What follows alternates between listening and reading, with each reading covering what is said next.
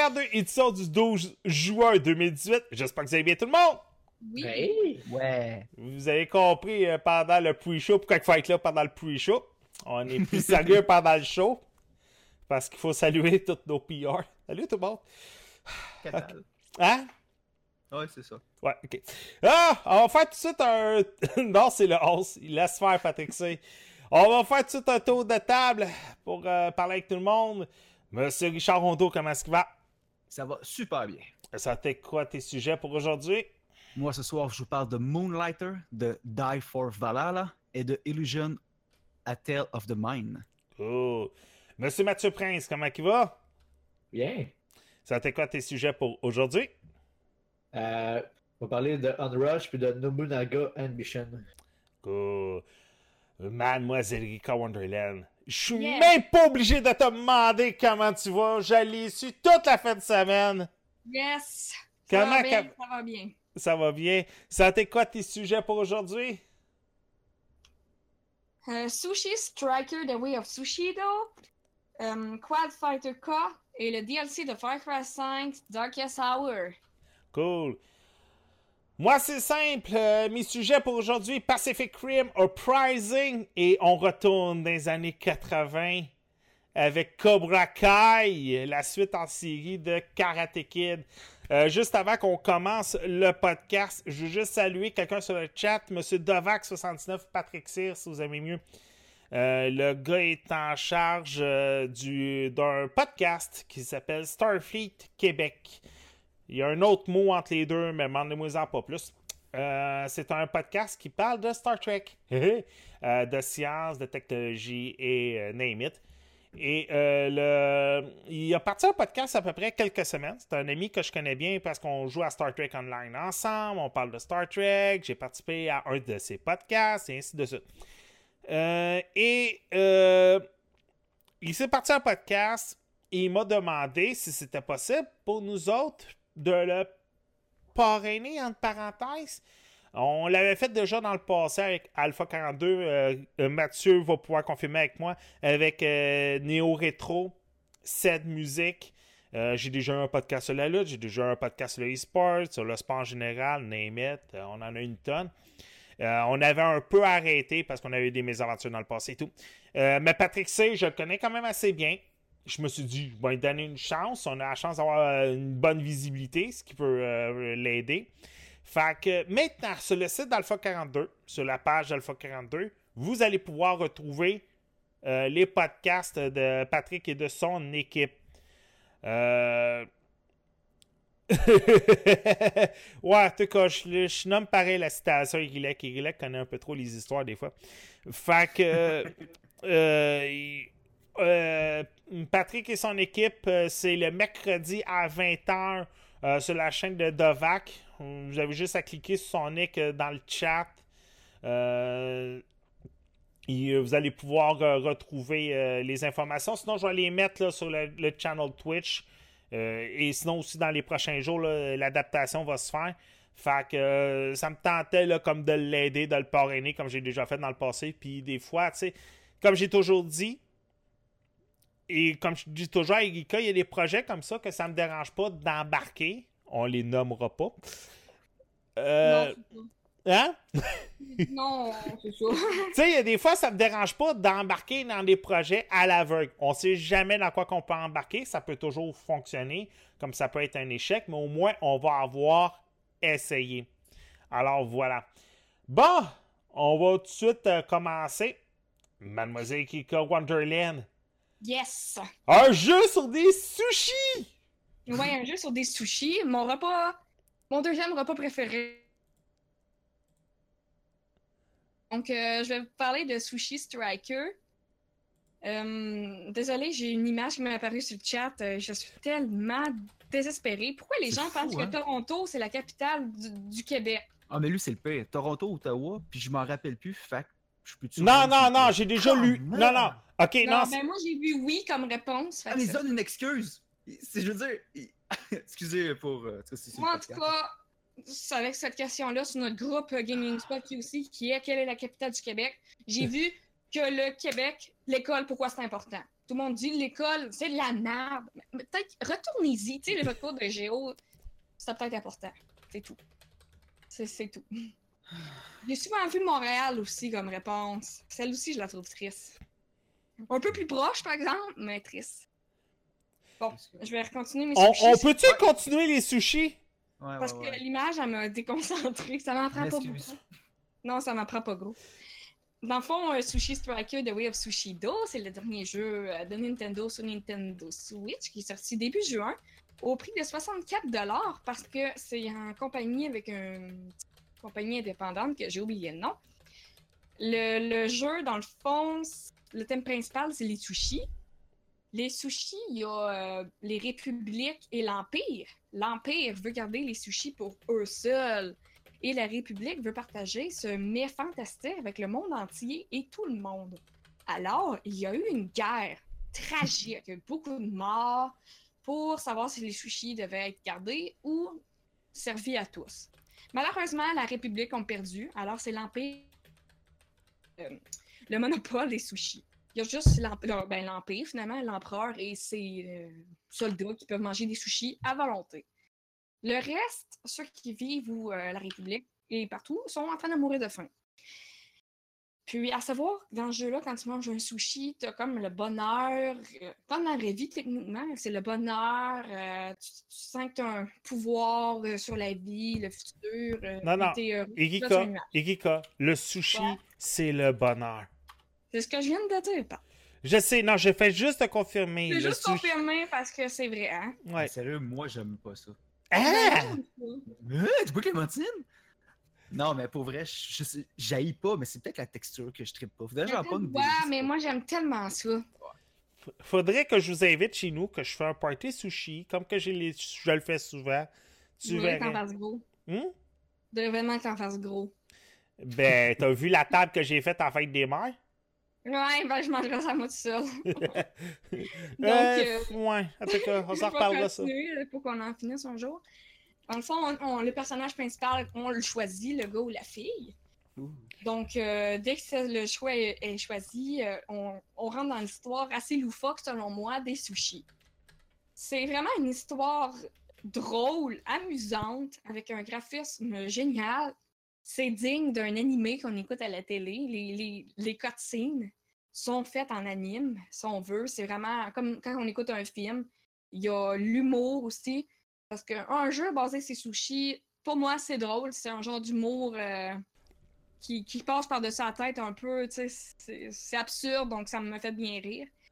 La fille, elle a tellement faim, euh, elle sait plus quoi manger. Puis un homme, euh, pas rapport, qui arrive et dit Hey, j'ai des sushis, veux-tu en manger Puis elle dit Non, moi, j'ai les sushis. On n'a pas le droit d'en manger, c'est illégal. Tu fais juste penser à un sushi, voir un sushi ou rêver d'un sushi, puis tu te fais envoyer en prison.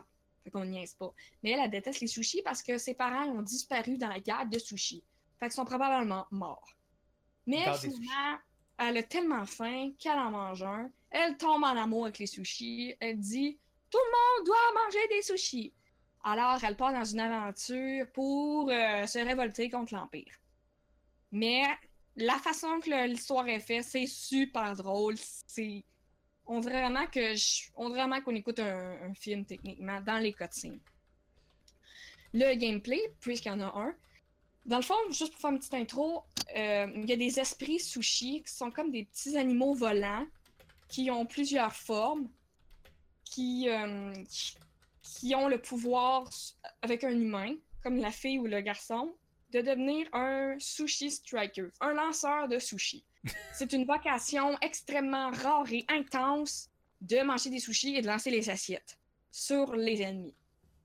Fait qu'il faut vraiment que tu aies un, un ami, un esprit sushi pour pouvoir faire ça.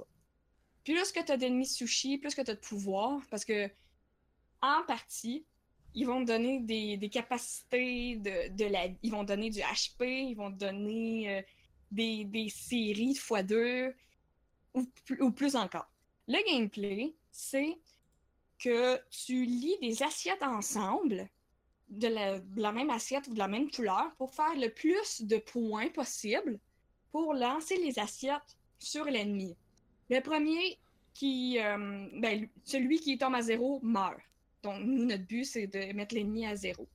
Mais faire, mettons, lier 20 plats ensemble, ça peut être très difficile parce qu'il faut que les plats, les plats soient pareils ou que l'assiette soit pareille. Et tu as 7 secondes pour le faire. Le mécanisme du jeu me rappelle un des jeux sur mobile que Véro joue beaucoup, qu'il faut que tu assembles des assiettes. Ça, sur mobile, il y en a plusieurs. Mhm. Mais sinon, le, le, le style là, de, la- de lancer les repas et tout, je me rappelle pas c'est quoi le nom. Mais ils ont fait la joke dans Wreck-It Ralph. Le barman qui lance ses bouteilles de bière, là. J'ai pas vu Wreck-It Ralph. Ah! Euh, Il faudrait que je retrouve le nom, là, euh, du jeu. Mais c'était un vieux drôle. jeu. Hein? C'est drôle comme gameplay, c'est simple, mais ouais. avec les, les esprits sushi, ça peut changer une game parce que tu choisis tes esprits sushi, à chaque partie, tu les level up, les- leurs pouvoirs deviennent plus forts, et euh, c'est ça. Dans le fond, c'est pas le gameplay le plus euh, extraverti, si on veut, mais un, ça passe le temps. Deux, si tu joues sur euh, le, le tactile, tu peux utiliser tes doigts. Fait que, comme Pat dit, ça fait un jeu t'emmène partout. Sur la télé, il se joue avec la, manette, il a pas de problème non plus. Puis, l'histoire est entraînante, elle est drôle, elle est fluide. Quand que je dis que quelque chose est fluide, ça veut dire que tu vois pas le temps passer, tout se suit bien, tout s'enchaîne, il n'y a pas de longueur, tout avance comme ça devrait avancer dans l'humour de sushi. Et plus qu'on avance dans l'histoire, ils vont te ramener des pouvoirs, ils vont t'amener... euh, Ça va tout s'en- s'enchaîner. Le jeu, il va, commencer vraiment plus facile, puis il va- y avoir des épreuves de plus à chacune des, euh, niveaux, si on veut. Donc, euh, c'est pour c'est très drôle. Puis pour la Switch et la DS, parce que j'avais oublié de mentionner que c'est un jeu de DS, ça peut être assez intéressant. Il est moins cher même sur DS, puis je pense pas que c'est un jeu très demandant, alors je pense pas qu'il y ait une si grande gra- différence de graphisme. Et j'ai vu beaucoup de gens sur Internet de dire que ce jeu était addictif. Des fois, c'est les jeux les plus simples qui sont les plus le fun. Ah ouais. Alors, moi, je, le, Ouais. moi, je le conseille personnellement, surtout pour l'histoire. J'ai, moi, j'ai vraiment trouvé drôle et étonnamment très bien fait comme jeu. Mm. Alors, pour moi, c'est un gros plus. C'est un jeu d'été, comme j'aime les nommer. On est dans la saison de l'été. Des fois, c'est juste le fun de lancer des sushis sur le monde euh, dehors au soleil, avec la DS et la Switch. Alors, c'est un bon plus pour moi. Ça t'est tout pour toi, Erika? Ça va être tout. Euh, là, il y a euh, The Name is Slop euh, qui se demande pourquoi on joue pas on, Rush. C'est parce qu'un Rush, c'est juste notre thème principal, mais on parle de plusieurs, de plusieurs jeux aujourd'hui. Alors, pas grave, c'est un petit nouveau, sûrement. Euh, Monsieur Mathieu Prince, Yes! en parlant de On Rush, on va y aller pour faire plaisir à certains. On Rush! Yes! Euh, en fait, grosso modo, euh, juste pour donner comme euh, l'idée à peu près, le jeu, grosso modo, le feeling du jeu, c'est euh, un jeu de course, comme vraiment comme un rallye un peu, si on pourrait dire en même temps. Tu sais, comme Motorstorm qu'on avait eu, où tu sais, c'est comme des, des, des véhicules, au fond, tu as des boosts, tu as plusieurs sortes de véhicules, tu autant, mettons, une moto que t'sais, un Jeep, t'sais, une voiture un petit peu plus comme, mettons, de, de, sport ou muscle car, tu as plusieurs choix au fond de véhicules. Puis, euh, c'est un jeu de course, si je pourrais dire ça comme ça.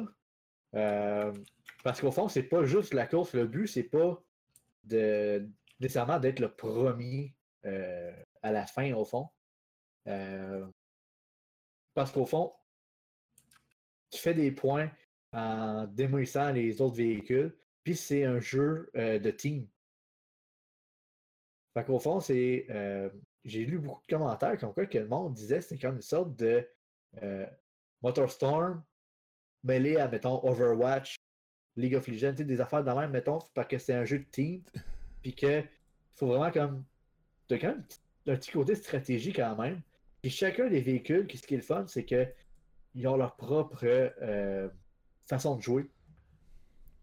Sais, autant que tu vas faire des courses, que tu vas essayer comme d'être en avant puis tu te le. Mais le but, c'est que de tuer le plus possible ou de faire comme, mettons, les petites quests que tu as pendant la game euh, pour gagner plus de points, mettons, que, que l'équipe ennemie, au fond. Si, mettons, tu fais tuer, c'est que ça prend 5 secondes, puis ils te font réapparaître en plein milieu de tout le monde. Tu t'es vraiment toujours comme dans le tas. C'est toujours vraiment de la grosse action, là, sans arrêt. Euh, ça, de ce côté-là, sérieusement, je trouve ça vraiment intéressant, vraiment le fun. Parce que ça arrête juste pas, là. Sérieusement, c'est, c'est vraiment intense comme jeu, là.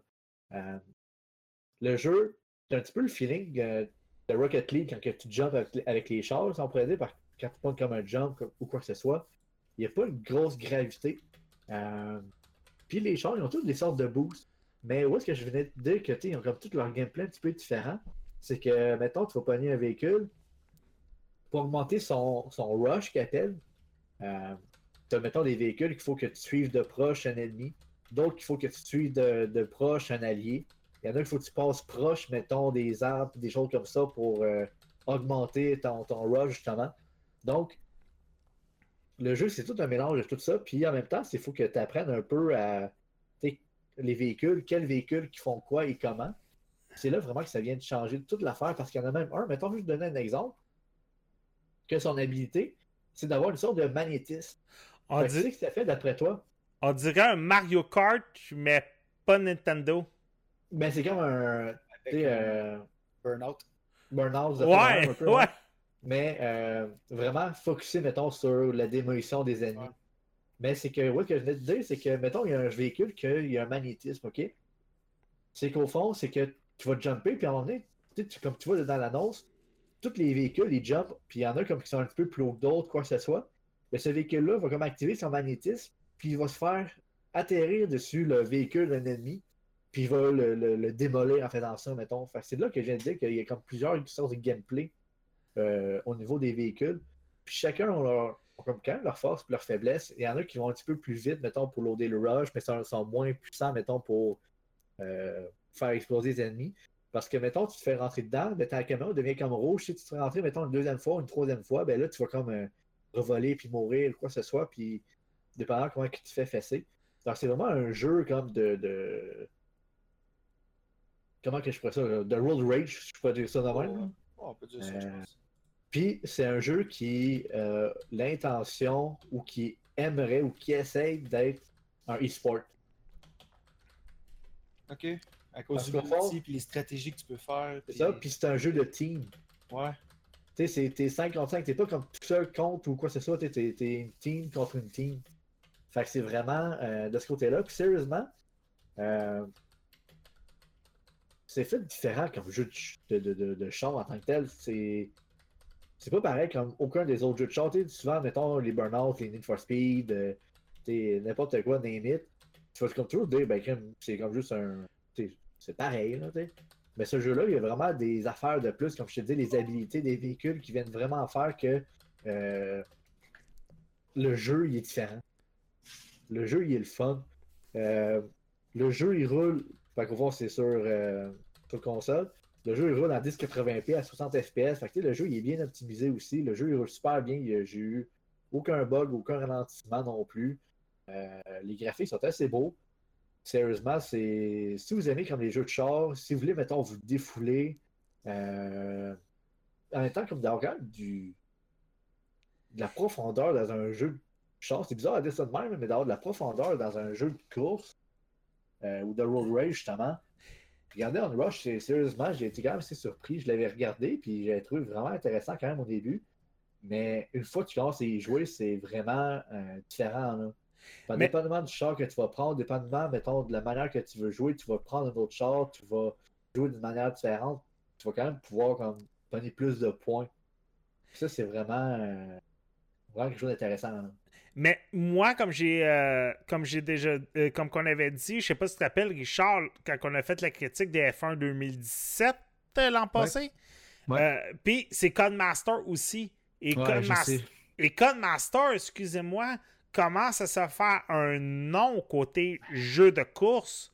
Mais je pense qu'ils ils commencent pas. Je pense qu'ils sont en train d'établir une notoriété. Euh, C'est C'est eux qui ont un- le Ouais. c'est eux autres qui ont le lead. Et en mot, t'as dit, là, puis là, F1 2018 s'en vient Ah. bientôt. Ouais. On, on sait Ah que. oui. On, on annonce déjà que c'est Richard qui va faire la critique. Ouais. Mais ça, tes relays, c'est c'est une sorte de Motorstorm, euh, justement. Mais euh, c'est pas de la course en tant que telle. Le but, c'est pas d'arriver premier. C'est ça la différence. C'est vraiment comme juste du euh, gros World Rage, puis t'es toujours vraiment dans le tas, dans l'action. C'est comme- c'est un peu comme Trials. Trials, euh, Ubisoft en ont parlé hier.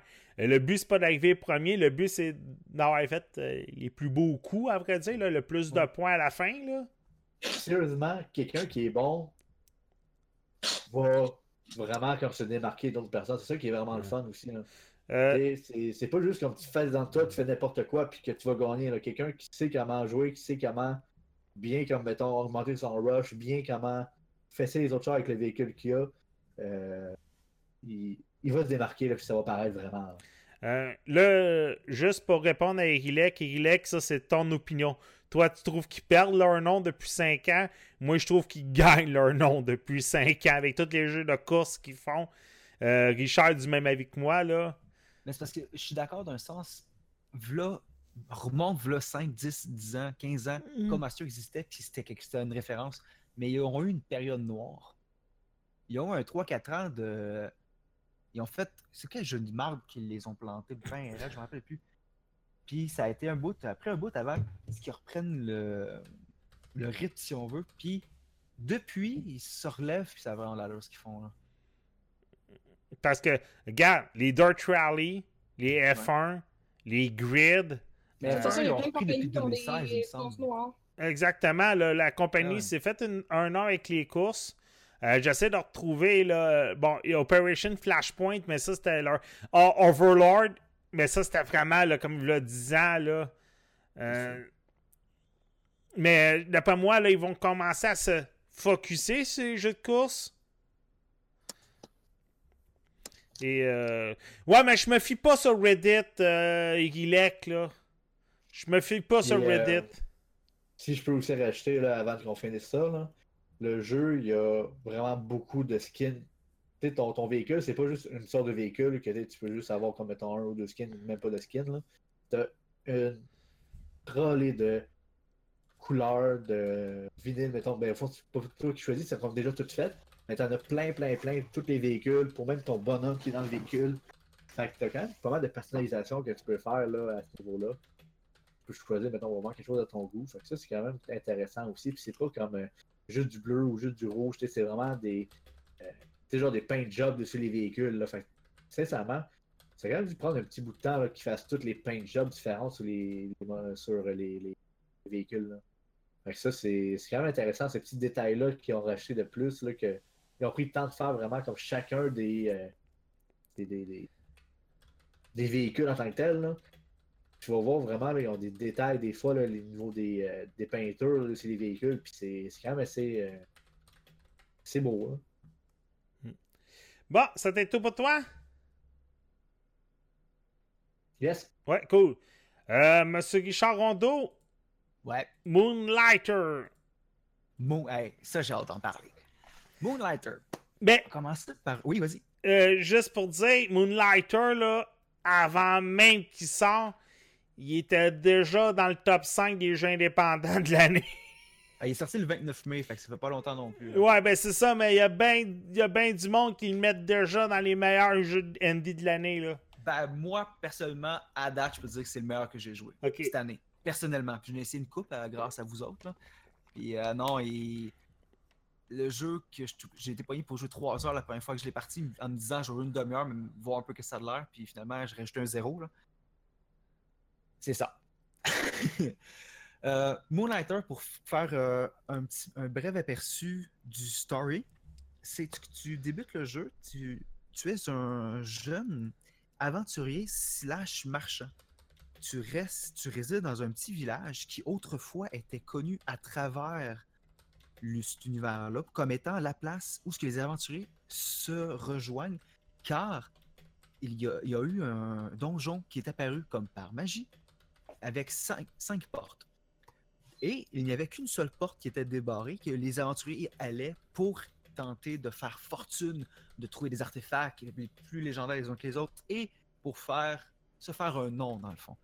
Mais, avec le temps, le donjon étant très difficile, le moins en moins d'aventuriers qui se sont pointés, donc le commerce s'est fait de plus en plus faible, et la ville a un peu sombré dans l'oubli. Mais pas tout à fait, juste à la limite de devoir fermer, si on veut, euh, boutique. Et à ce moment-là, toi, en tant que jeune aventurier, tu dis, bah, je vais aller tenter ma chance. Et c'est là que le vent tourne. tu découvres un médaillon, un médaillon qui te permet de sortir du donjon sans, euh, dans le fond, un médaillon que tu peux faire, tu fais tout simplement téléporter en ville, mais que c'est très peu d'aventuriers qui avaient accès à ce pendentif-là parce que ils sont très, très, très rares. Et ceux qui ne l'avaient pas, ben, tu peux pas ressortir de, ces donjons-là. C'est un peu des labyrinthes. Puis à chaque fois que tu vas rentrer dans un des donjons, ce ne sera jamais la même chose. Ça va être euh, créé aléatoirement les pièces. Donc, toi, tu réussis à trouver ce pendentif-là, puis tu ressors. Et là, tu as un vieux monsieur qui semble être ton grand-père ou un ami de ton, ton père qui était lui-même euh, le commerçant de la petite échoppe que tu as, que tu possèdes, puis qui te dit Va pas là-dedans, mon homme, tu vas te faire tuer, tu es un marchand, tu pas un aventurier, il faut que tu reblases, il faut que tu redors euh, la ville, il faut que tu te, tu te montes une échoppe qui est remarquable avec des items incroyables pour pouvoir les vendre, pour que le monde vienne nous acheter. Puis là, toi, ben écoute, le meilleur moyen de faire ça, c'est d'aller dans le donjon, tuer de la bébite, ramasser du stock et aller le vendre. Donc, c'est ce qu'on ce fait. Ah ouais. Et plus que, dans le fond, c'est un peu l'histoire, c'est ça. Plus que tu avances dans le jeu, ce qui est intéressant, c'est que dans le donjon, tu as des, sections un peu il n'y a pas de, de monstres. Tu vas avoir une espèce de tente, la musique change, puis tu vois que c'est une espèce de point de repos pour les aventuriers. Puis tu as tout le temps une note qui va expliquer un peu, qui va parler de, de l'univers, de, qui va parler des monstres, du type de donjon. Qui... Tu as, un peu de lore, si on veut, dans chacun des donjons. Qui, puis encore là, c'est un peu random. C'est pas tout le temps à la même place. Dans, mettons que tu vas dans le donjon numéro 1 au premier étage, tu vas avoir cette pièce-là, tu vas aller lire ce que c'est, puis ça sera pas tout le temps la même chose qui est écrit. Sauf que, à longue, ça devient répétitif. Tu as comme 4 ou 5 différents par étage. Un coup, tu as fait le tour, tu t'y connais. Il y a trois étages par donjon. Puis après le troisième étage, la porte que tu vas aller chercher, c'est le boss. Mais le niveau de difficulté augmente quand même assez. euh, C'est assez fulgurant. là. Du premier au deuxième, c'est quand même assez dur. Mais si c'est ta première ou deuxième fois que tu fais le donjon, tu n'as pas d'équipement, tu n'as pas augmenté ton équipement, tu n'as pas euh, modifié tes armes ou tu n'as pas créé rien de plus puissant, ou ton armure qui va donner plus de vie, de plus de résistance ou de ou de déplacement, tu vas rusher. Et si tu passes du premier au troisième assez rapidement sans justement t'avoir équipé, tu vas manger tes bas. C'est pas évident. Parce que oui, tu as beau être un professionnel des jeux de, vue sur dessus, de contrôle un peu à la Zelda, à Link to the Past. C'est le meilleur exemple que je peux vous donner. C'est. C'est pas copier parce que tu peux pas vraiment copier ce genre-là, mais si vous aimez ce type de gameplay-là, ce type de jeu-là, à la, à la vue de- du dessus, c'est ex- totalement pour vous. Mais- Moi, je suis un gros fan puis j'ai adoré ça. Ben justement, tu parlais de Zelda Link to the Past. Ouais. Moi, je parlerais beaucoup plus parce que justement, je voyais les C'est images, tout, j'étais là comme crème, c'est les donjons, mais pas de A Link to the. Ben oui, à Link to the Past peut-être, mais plus du premier Zelda. Je voyais les portes, comment qui étaient placées, puis tous les donjons, comment ils étaient faits. J'étais comme crème, c'est carrément un Zelda rip-off. penser à Link to the Past parce qu'on est sur 16 bits. Ok. Le de graphiquement est sur 16 bits, le- la fluidité, c'est pas, carré non plus comme mouvement. Tu sais, Pa- à le premier Zelda, la Legend of Zelda, tu vois, c'est vraiment très très linéaire comme mouvement. Tu peux pas vraiment faire de. Le mouvement sur le côté est pas joli. tu sais. Tandis que Link to the Past, plus. Tu comprends ce que je veux dire? Donc, pour l'histoire, ça ressemble pas mal à ça. Là, moi, personnellement, je suis rendu au troisième donjon. Puis tu peux refaire plusieurs fois les donjons. Donc, tu peux, tu peux ramasser du stock et l'équipement. Mais ce qui est intéressant, c'est que justement, après chaque donjon, tu, ça, c'est la deuxième partie. La dungeon exploring, exploration, ça, c'est une chose. Tu descends, tu bats le boss, tu pognes une clé, tu débloques l'autre, tu descends, tu bats le boss, tu pognes une clé. Tu, fais, tu comprends l'histoire, tu comprends ce qui se passe, Ouais, tu comprends. Mais la deuxième partie, qui est tout aussi le fun, qui est tout aussi prenante, dans le fond, on a un 2 pour 1, c'est deux jeux en un. C'est tu vends du stock. Tu vends le stock que tu ramasses, mais tu n'as pas de prix préétabli. Il faut que tu fasses des tests de marché, à savoir comment Oh. que le monde sont prêts à payer. Ok. Comment que. Ouais, c'est ça. Puis là, il faut que tu watches ta boutique parce qu'il y a des voleurs qui se pointent. faut que tu ailles les tabasser quand ils essaient de voler du stock. Puis là, après ça, tu as aussi des, des- Dans ta boutique, tu peux expandre, tu peux grossir ton magasin pour avoir plus de place pour mettre ton, ton inventaire. Tu Oh. peux augmenter ton lit où ce que tu dors, tu peux l'upgrader pour avoir un beau supplémentaire de vie quand tu commences le donjon. Comme moi, je suis rendu au maximum, j'ai tout upgradé au fond. Sauf la boutique, il manque un stage. Mais j'ai la caisse enregistreuse qui me donne 30% plus de cash. J'ai les méga gros coffres. J'ai le, euh, le- en- de stock en spécial qui me coûte moins cher. En tout cas, puis c'est ça, mon lit me donne 250 points de vie supplémentaires en commençant le donjon. Tu sais, tu commences avec 75 au début de la game. C'est vraiment cool. Ça vaut la peine. Et aussi, tu peux, dans ton échoppe, avoir plus d'espace, mais aussi rajouter des items qui vont augmenter ton revenu. Ils vont donner plus de types. Ils vont, te- ils vont faire ça qu'il y a moins de valeur. Les clients vont rester plus longtemps. Les clients vont être plus rapides, le- moins de fil d'attente, et ainsi de suite. Donc, c'est une gestion de commerce. Tu peux engager du monde pour vendre ton stock, qui se prennent une cote. Fait que, dépendamment si tu as le goût de gosser, tu vas faire plus d'argent. Mais si tu vas engager quelqu'un, il va te prendre 30% de cote sur tout ce, que- tout ce qu'il vend. Mais tu n'as pas besoin de. Tu comprends? Ouais, ouais. C'est génial. Puis là, après ça, tu embauches, tu peux, dans le village, tu débloques le banquier, tu débloques euh, l'armurier, tu débloques le, le- le retailer qui vend comme 8 fois trop cher son stock. Mettons que tu as besoin, tu sais, l'item que tu as besoin pour crafter ta, ton épée niveau 3, puis tu la trouves pas. Ben, tu vas te payer le 20 000 qui vend au lieu de le trouver dans le donjon pour crafter ton, ton item. Tu comprends? Les, les, les items sont si difficiles que ça à aller chercher? Non. OK. Sérieusement, le retailer, il est là, mais je n'ai jamais eu de besoin. Mais il est là, tu sais. Parce que des- Parce que des fois, il y a des jeux comme Zelda, euh, comme. Euh... ah, Colin, au bout de la langue. Il y a un jeu aussi là, que je joue de ce temps-ci que j'achète à rien parce que je me dis tout le temps, je vais l'avoir plus loin. En tout cas, just about. Il y a des Mais- jeux comme ça que je vendrai jamais de stock ou j'ai. Ah, Guild Wars. Oh boy, oui. Tu sais, il y a des jeux comme ça que je vendrai jamais de stock, que j'achèterai jamais de stock parce que je me dis, crime, ta paille de bottes, là. J'ai juste à faire le donjon à côté, puis je suis sûr que je vais en trouver une meilleure. Ou ton épée, ou quelque chose comme ça.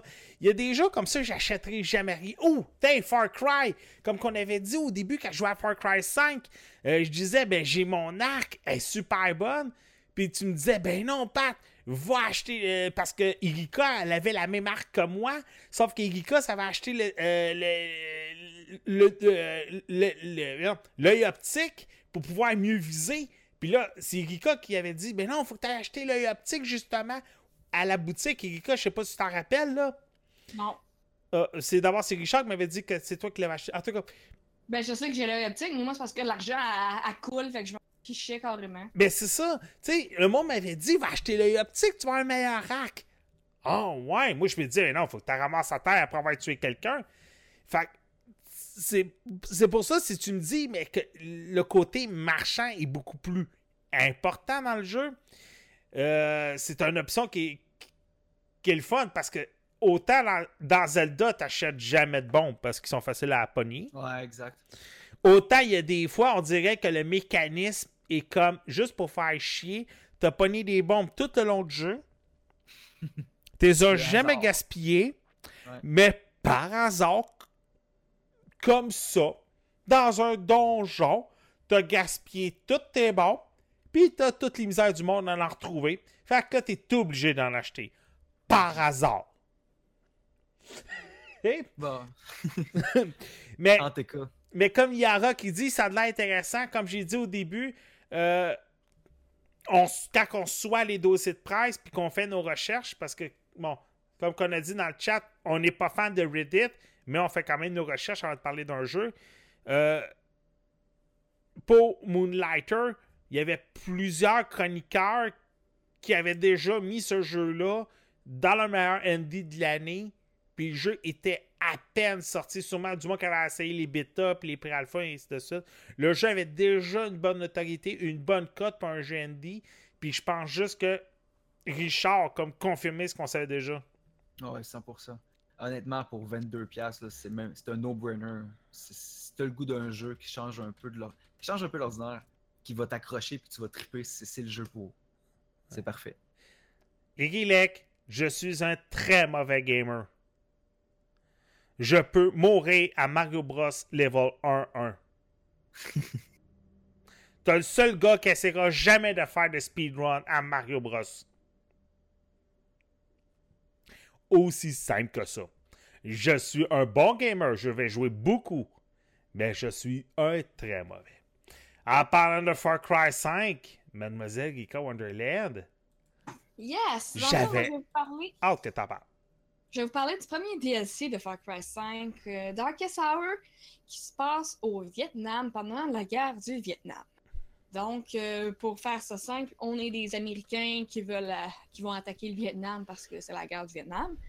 Donc, euh, mais il arrive un malentendu. Les avions tombent à terre, on se fait capturer par les Vietnamiens méchants. Ils nous mettent dans des cages, puis on se fait séparer de nos amis américains soldats.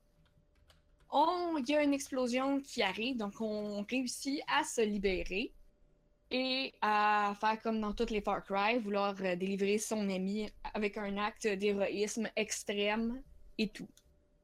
Donc, euh, ça part comme ça. Le, le- il est un petit peu différent des autres Far Cry dans le sens que ça sera pas vraiment de libérer des outposts et de prendre des tours, mais il va y avoir quand même des missions euh, qui vont être plus de sauver des soldats américains, qui vont être euh, de tuer, ben pas de tuer, mais de, détruire des, tours euh, qui font de la propagande pour euh, le Vietnam. Ça va être de, de, de trouver de l'armement. Ça, ça va être dans ce genre-là. De trouver les soldats morts pour ramener leur light. Ou etc. Visuellement, c'est magnifique. C'est euh, des paysages du Vietnam comme il se doit. On voit euh, beaucoup, euh, par exemple, le feuillage, le bambou, les habits, le... On est vraiment dans le mood. Ah, Il y a des gens qui l'ont terminé en une ou deux journées. Moi, personnellement, je suis sûre que ça me prendrait un minimum 20 heures. La map est vraiment... C'est vraiment une bonne grosseur pour un DLC de 15$, je tiens à le dire. Euh, moi, je trouve que ça rajoute beaucoup. Ça n'a pas rapport avec Far Cry 5, c'est vraiment une histoire à part. Quand on va dans le menu, c'est carrément à part. On load une game à part. Il y a quand même beaucoup à faire. Il y a aussi, euh, comme dans toutes les euh, Far Cry, il y a des, des plantes à accueillir et des animaux à chasser. Le principe des, des combats reste le même. C'est le même gameplay Far Cry 5. On n'est pas perdu côté manette. On peut encore avoir un coéquipier qui nous suit parce qu'il faut sauver nos copains américains. Quand on les délivre, il y en a un qui peut nous suivre. Ça, on voit ça dans Far Cry 5 également.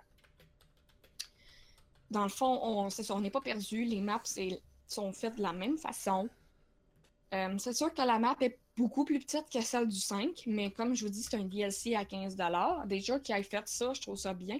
On aurait vraiment dit, on dirait vraiment que c'est un jeu à part entière. Ben, c'est le but, mais on dirait vraiment que ça aurait pu être un, un vrai de vrai jeu.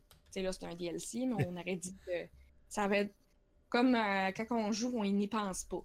C'est vraiment un jeu à part. C'est sûr, euh, l'histoire est peut-être moins. Les cinématographiques sont peut-être moins présentes ou, ou plus, ou en tout cas sont moins présentes. D'ailleurs, c'est euh, fait euh, comique, euh, cartoon, BD. J'ai fait une vidéo qu'on voit très bien ce que je veux dire par là.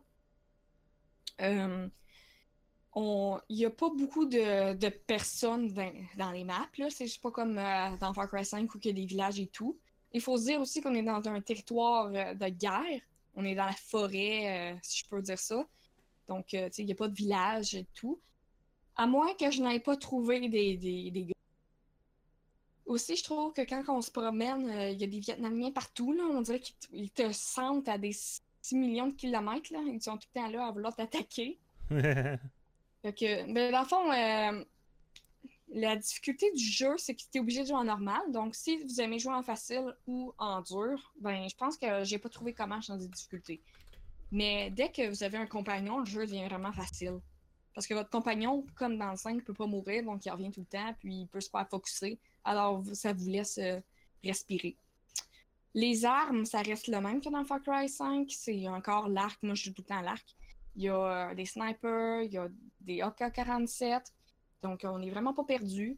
Les missions, le menu, comme je le montre très bien dans ma vidéo que j'ai fait, on, ça reste euh, fidèle à Far Cry 5. Euh, Je trouve que c'est vraiment le fun. Ça fait pas comme, comme si on avait l'impression d'être sur Mars ou Vénus. C'est vraiment. C'est juste le paysage puis le genre de mission qui change. Mais c'est un Far Cry, ça se sent. Personnellement, je le trouve très le fun. Là, j'ai joué à peu près deux heures et demie sur, euh, j'ai aimé mon expérience. Je vais continuer, évidemment. Puis, je vais peut-être continuer aussi à faire des vidéos si je vois euh, du feedback ou si, si je vois l'intérêt. C'est sûr, je suis pas la meilleure. Comme Patrick il dit, je game beaucoup, je suis pas bon. C'est pareil pour moi. Je me sens pas talentueuse, ben, ben, surtout dans les shooters, malgré mon amour pour ces genres de jeux. Ouais, mais par exemple, il y a un jeu que je sais qu'on va s'affronter et que je sais que. Ah! Lequel? Dead or Alive. Soul Calibur aussi. ouais. Mais pour vrai, moi, 15$, je trouve que ça rajoute beaucoup d'expérience au jeu. Si votre CD de Far Cry 5 traîne, euh, ça le fait revivre carrément. Par exemple, avec vous, moi, j'achèterais la Season Pass d'un coup. Là. Je, pense que. C'est ça, je prenais la Season Pass, ça vient Far Cry 3 en plus. Et euh, deux autres extensions, ils sortent un en juillet, un en août. Il en a super intéressant. Il y en a un qui c'est sur Mars, puis l'autre c'est des zombies. Lui qui m'intéressait moins, c'était le Vietnam, puis il est super bon à mon avis. Euh, ça a le feel. Puis visuellement, je trouve que ça a un plus. C'est comme voyager pour moi le gaming. Donc euh, ça me, ça Ah. me réjouit juste de me promener dans, les beaux paysages du Vietnam. Et voilà. C'est sûr, que c'est pas aussi, pas aussi bon que Far Cry 5, là, je mentirais pas. Parce que je trouve qu'il n'y a pas le. Il n'y a pas le open world? Ben oui, c'est open world. C'est open world, mais je trouve qu'il n'y a pas comme euh, le monde. Sais, que t'es, seul. Il n'y a pas de l'or comparé à, à Far Cry 5. Far Cry 5, tu te promènes, puis il y a du lore partout. Y a le monde qui te parle, t'explique leur vie. Mais ce qui est le fun dans- aussi dans, Far Cry Vietnam, c'est que il y a des tunnels souterrains que tu peux te promener, puis là, tu vois, il y a du monde qui, qui vont t'attaquer, puis là, tu peux lire des petites affaires, mais c'est sûr que je je- attendez-vous pas à un jeu de 35 heures, mais je pense que ça vaut amplement la peine. Je suis très ravie de ce DLC. Les DLC de nos jours, ça peut être très basique. Des fois, une des Season Pass, ça peut être comme euh, juste des skins, ce que j'adore, entre parenthèses. Ça peut être euh, juste des armes ou juste de l'argent du jeu, mais là, c'est carrément une nouvelle histoire. Fait que euh, plus, plus, plus. Cool. Ça a été tout pour toi? Oui. Cool. Monsieur Mathieu Prince, Yes. Nobunga Ambition. Ouais, au fond, euh, Nobunaga Ambition, Ouais. c'est un jeu euh, RTS, au fond, carrément, euh, qui est fait, au fond, qui est basé dessus, euh, au fond, Nobunaga, qui était un, un personnage historique, au fond, dans les années 1500-1600, là, féodal, au fond, au Japon. Donc, grosso modo, c'est que tu as des histoires, mettons, euh, que rapport à sa vie, ça passe vraiment aussi au niveau historique et tout. Euh, les graphiques, sérieusement, puis les, les cinématiques, encore une fois, euh, c'est du pur Koei Tecmo en tant que tel. Euh, je pense que j'en parlais justement à Erika l'autre jour. Là. Ouais. leurs animations, leurs engins graphiques, toute la kit, sérieusement. Euh, tu sais, Il y en a qui l'ont puis qui l'ont pas, là, mais eux autres, ils l'ont. Pour tout ce qui est animation, là, sérieusement, c'est. Sérieusement, je trouve que c'est les meilleurs au niveau de l'animation, là, des, euh, des cinématiques ou même des personnages en tant que tels. là, quand Ah, ben joues, ouais. euh, c'est, Moi, c'est ma compagnie rapport, là. préférée. Hein, fait que, euh, moi, c'est bord pour moi. Moi, euh, elle est dans mes compagnies favorites. Quoi, Tecmo, là. Surtout pour les Dynasty Warriors, là. sérieusement, c'est c'est juste, euh, c'est juste wow. Puis, qu'est-ce qu'il y a, c'est que oui, c'est beaucoup des affaires historiques, tu le quittes dans le jeu, mais c'est un jeu vraiment de RTS où est-ce que tu vas contrôler plusieurs personnages historiques que tu vas faire, mettons, tes combats. Puis, tu as un côté euh, qu'au fond, dépendamment de tes actions, dépendamment de tes choix, ben ça va changer un peu quand même l'histoire un peu en tant que telle. Fait que, tu sais, ils ont quand même créé une histoire à part entière, si on pourrait dire ça comme ça, mais basée vraiment sur des faits historiques. Puis, euh, le niveau de combat est quand même facile à apprendre, mais c'est pas super simple. C'est un petit peu difficile à expliquer parce que des fois, tu as des RTS qui sont juste trop compliqués puis que personne Ah. comprend, mettons. T'en as d'autres qui sont juste pas assez compliqués puis qu'on dirait que tu fais, tu fais juste cliquer sur n'importe quoi puis ça marche toujours. Là. Ben, euh, Euh, comme Command and Conquer, euh, le nouveau Command and Conquer sur euh, portable, il est tellement trop facile. Mais tu sais, ce, ce jeu-là, par contre, euh, il est un petit peu plus que l'entre-deux. Il est un peu plus difficile que l'entre-deux, si je pourrais Mm. ça comme ça. Il est pas facile du tout, il est pas difficile, mais c'est pas tout le monde qui va. Comment je dire ça? C'est pas tout le monde qui va être capable, mettons, de prendre le jeu en main rapidement. Mm. Il faut, faut vraiment que tu prennes le temps, mettons, de tasser puis de jouer au jeu. c'est pas non plus la sorte de jeu que euh, tu vas pouvoir juste comme jouer sans vraiment lire ce qui se passe, quoi ça. Par de toute façon, si tu lis pas, euh, mettons, les cinématiques, quoi ça, ça sert même pas à rien de jouer à ce jeu-là. On s'entend que c'est. C'est un jeu qui est vraiment basé sur l'histoire et les faits historiques, tout le kit, qui fait que c'est un jeu qui se perd le fun aussi en même temps. Euh, mais c'est ça. Fait, niveau RTS, il y a quand même beaucoup de choses à faire. Euh, tu peux contrôler tes armées pour savoir, mettons, à quelle vitesse ou à quel côté qu'ils vont pour pouvoir faire que ta, ton deuxième bataillon va prendre la- la- l'armée de l'ennemi dans le dos, etc. Euh, donc, j'ai plein de petites affaires de même. Fait que le jeu, c'est un jeu. Tu sais, souvent, mettons aussi des jeux d'RTS comme carré par carré. là. Mais celle-là, tu il y a comme des sortes de carrés, mais sont pas vraiment existentiels en tant que tels. Fait tu vas comme bouger ton armée, tout le kit, puis ça va comme bouger vraiment comme qu'une armée bouge. Puis ça va euh, ça va faire au fond des actions à partir de là. Puis c'est euh, c'est vraiment intéressant. Moi, je vous dirais, si vous aimez, euh, mettons, l'histoire comme de, de ou quoi que ce soit, mettons, de ce temps-là, mettons, dans le Japon, ça peut être vraiment très, très intéressant de ce côté-là. Autant que si vous aimez un jeu RTS qui a quand même une bonne profondeur, si je pourrais dire comme ça, ça va être aussi un jeu qui, qui vous intéresser. Ça, c'est sans même parler justement, comme je parlais, là, des graphiques et des animations, tout Mm. le kit, là. C'est c'est un très, très, très bon jeu. Sérieusement, euh, vous n'aimez pas le RTS, vous n'allez pas aimer ça parce qu'évidemment c'est un RTS, mais euh, si, mettons, les RTS, c'est un genre que ça vous dérange pas, quoi que ce soit, euh, prenez ce jeu-là, sérieusement, il en vaut amplement la peine. Le jeu, il y a une durée d'heures d'environ 60 heures que j'ai pu lire. Euh, Ah, ben ouais, c'est du Tech- C'est du Tecmo all the way, là. Puis Mathieu, soixantaine euh, d'heures. rajouter une information, euh, Nobugana, c'est pas le premier jeu. Ils ont vraiment une. euh, comment Une je peux série, dire? ouais. Ils ont vraiment une série, puis euh, vraiment apprécié. De... Il y a- il y a une fanbase, ce jeu-là, une certaine fanbase, puis. euh, Ben, Le- ouais. Ah, ben, c'est justement comme tu dis. euh, Mais Koei Tecmo, c'est ça. Koei Tecmo se spécialise dans les, dans les combats de samouraï. Il faut pas oublier, là, c'est un art qui a duré 2000 ans au Japon. Euh, regarde, les mais dynasties... Ils font, ils, font, ils font leurs recherches. C'est ça, les dynasties Warrior, les Three Kingdoms. C'est Euh, c'est très recherché, là. c'est ça, euh, Nobunaga. C'est- ça, comme tu disais, là, Erika aussi, là. Euh, tu sais, a une fanbase pis tout, là. Euh, Ouais. Il y en a aussi, aussi que j'ai pu lire au fond dessus, comme Metacritic, Game Review, c'est plein, plein de sites, au fond, plein, plein, plein, même sur Reddit, plein d'affaires. que Il y en a beaucoup qui disent que ce jeu-là, c'est comme le summum de la série en plus. tu sais, Fait qu'il est En vraiment très très bon. Puis le monde, il l'adore. Puis, tu sais, des fois, tu dis, ah, les anciens, mais il me semble qu'il y avait des affaires de plus, ou les anciens sont meilleurs. Mais j'ai lu beaucoup de commentaires comme quoi que ce- celui-là, c'était comme le summum de la série jusqu'à date. là. Fait que, Wow. euh, c'est c'est vraiment un jeu là, à regarder puis à jouer s'il vous intéresse. Là, ça, c'est sûr et certain. là. Ça t'a été tout pour toi? Yes. Cool. Monsieur Richard Rondeau, Oui. Die for Valhalla. Ouais. Die for Valhalla. Ouais. Euh, côté histoire, c'est un jeu de vikings qui surfe sur la vague des vikings de ce temps-ci. Euh, pour faire une histoire courte, tu joues une. tu as choix entre quatre Valkyries, soit la Valkyrie de l'hiver, du printemps, de l'été ou de l'automne.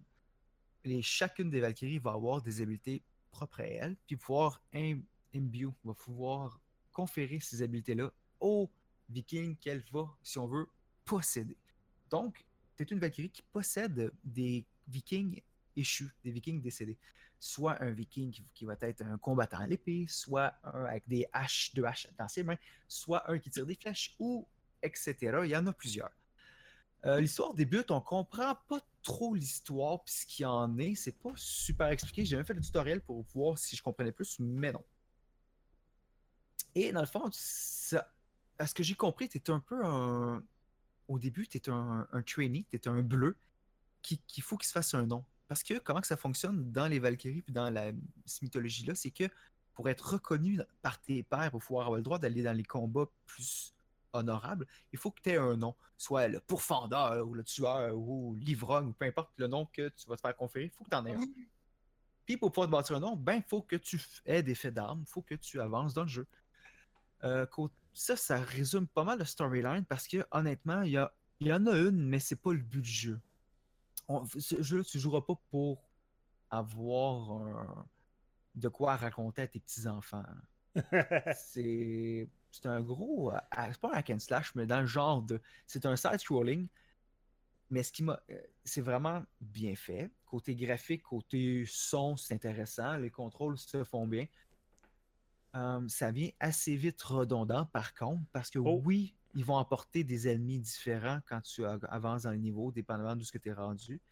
Oui, tu vas upgrader tes personnages, dans le fond, tu leur donner plus de force, plus de frappe, plus de- d'endurance, plus de vitesse. Tu vas avoir des habiletés spéciales telles que quand tu vas bloquer une attaque, tu vas régénérer un peu de vie ou tu comprends le genre de truc de skill que, passif que tu vas avoir. Et tu vas avoir des actifs aussi que quand tu sautes, tu fais un double attaque, tu vas faire un éclair ou. Pas mal ça. La mécanique est simple, tu as de la vie, tu as une, une barre de- d'énergie si on veut. Les petites attaques vont être avec le X, les grosses attaques avec le Y. Je joue avec une manette d'Xbox. Les grosses attaques vont consommer de l'énergie, mais ils vont se elle va se régénérer au fur et à mesure. Euh, c'est un grosse copie sale de Castle Crusher. ah ouais, ça paraissait. Ouais, j'ai été. euh, Je me suis dit sur le coup, j'ai joué, mais avant ça, j'ai regardé un peu vidéo, voir à quoi m'attendre. Puis tout, j'ai fait. Ah, c'est peut-être pas ça, tu sais. Même le- les graphiquement, ça ressemble, mécaniquement, ça ressemble, mais c'est peut-être pas ça. Puis là, je joue, puis. Ouais, ben j'ai fait le tour de Castle Crusher, j'ai dû avoir 25 heures de avec mes chums là-dessus. Ben, j'ai joué à Dark of Valhalla pendant une grosse demi-heure, trois quarts d'heure, je vais pouvoir j'ai mon casse. Là. Euh, juste, juste pour répondre là, euh, au monde sur le chat, là, parce qu'il y en a plusieurs qui disaient qu'il avait l'air intéressant. euh, Ah, sur Steam, il est, 4 il est 13,49. Ouais. Mais il est intéressant. Il est c'est- intéressant. C'est pas un mauvais jeu. C'est super cool. le t'as des côté stratégies différentes. Exact. Faut que tu joues C'est le plusieurs. côté, je vais jouer une soirée. Exact. Avec un ami. Avec un ami, une petite bière tranquille, t'es sur le divan, tu joues à ça, c'est cool. Mais tu sais, c'est un jeudi soir, tu sais que tu travailles le lendemain, il est 7h30, tu t'assieds devant l'ordi, puis ah là j'ai le goût de jouer, tu sais. C'est pas ce jeu-là que tu vas partir. OK. Tu comprends? Ça, c'est un jeu de. C'est un samedi soir. Vous avez fait un souper avec des chums, ils sont, sont à la maison. Vous n'avez pas le goût de sortir un board game, mais. Hey, jouera à ça, tu sais. En gang, ça va être drôle parce que je vais taper sur mon chum, puis ça va être drôle. C'est ce genre de jeu-là. C'est agréable à regarder. C'est l'histoire, comme je disais, c'est pas pour ça, mais c'est pas un mauvais jeu, mais faut pas jouer pour le hardcore gamer tripera pas là-dessus. Comprends? OK. Donc oui, c'est cool. Quin- 14 pièces, oui, go. Donc ça se fait pas mal le tour parce que je veux dire c'est un jeu qui c'est un c'est une copie si on veut. Fait que je veux pas en parler plus que ça. là. Ça t'est tout pour toi? Ouais. Cool.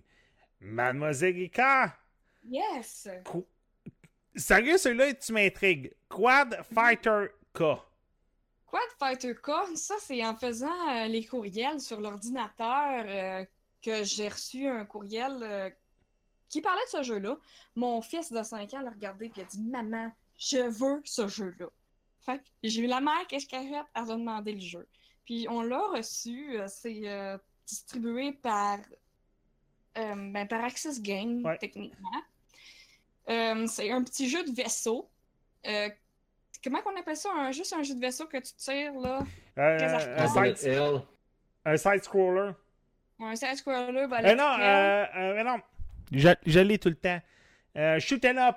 Shoot, Shoot and up. Ouais. Un shmup. Ça fait super arcade, là, genre euh, Nintendo NES, là, whatever. Mais tu le genre de jeu que tu peux passer des heures et des heures dessus juste parce que c'est addictif, puis que tu, ben, tu sais pas trop pourquoi, mais tu joues dessus pareil. Ben ouais. Fait que c'est ça. Toujours en faire une de plus. Toujours une de plus, il y a tout le temps un boss plus dur que l'autre. Puis, euh, c'est ça. Donc, euh, ils jouent en coop jusqu'à 4 sur la même télé. C'est un jeu de Switch. Fait que oui, 4 sur la même télé, Oh, mon- sur la... Oh! C'est le fun, hein? Non, mais c'est pas ça ce qui montre les images. Ok, c'est dans le trailer, ils viennent de montrer des images d'un colonel puis d'un rebelle, puis j'étais comme Ah, que ça fait Sega CD! Ouais, hein? Ça fait vieux. Ben, c'est ça. C'est, moi, je trouve que c'est le positif de ce jeu-là. C'est un throwback, là, comme on, on Ouais, peut ouais, c'est un hommage au shoot 'em up là, qu'on avait là, quand on était jeune. Là. Ben oui, c'est ça, c'est que ça. Puis mon gars, il, il- il était très intéressé. Donc, euh, puis on peut changer le, le vaisseau aussi. On peut modifier le vaisseau. Puis ça, je trouve ça quand même cool. Puis ça va être euh, tellement simple. Tu vas tuer les petits vaisseaux, tu vas jouer en équipe, tu peux perdre des coéquipiers au, au fur et à mesure.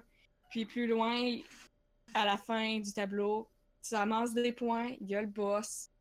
Tu peux faire du 2v2 aussi, tu peux jouer J'ai euh, quatre une dans une question. équipe. Oui, Euh, C'est-tu un remake? Parce que j'ai déjà joué à ça quand j'étais kid au vieux NES.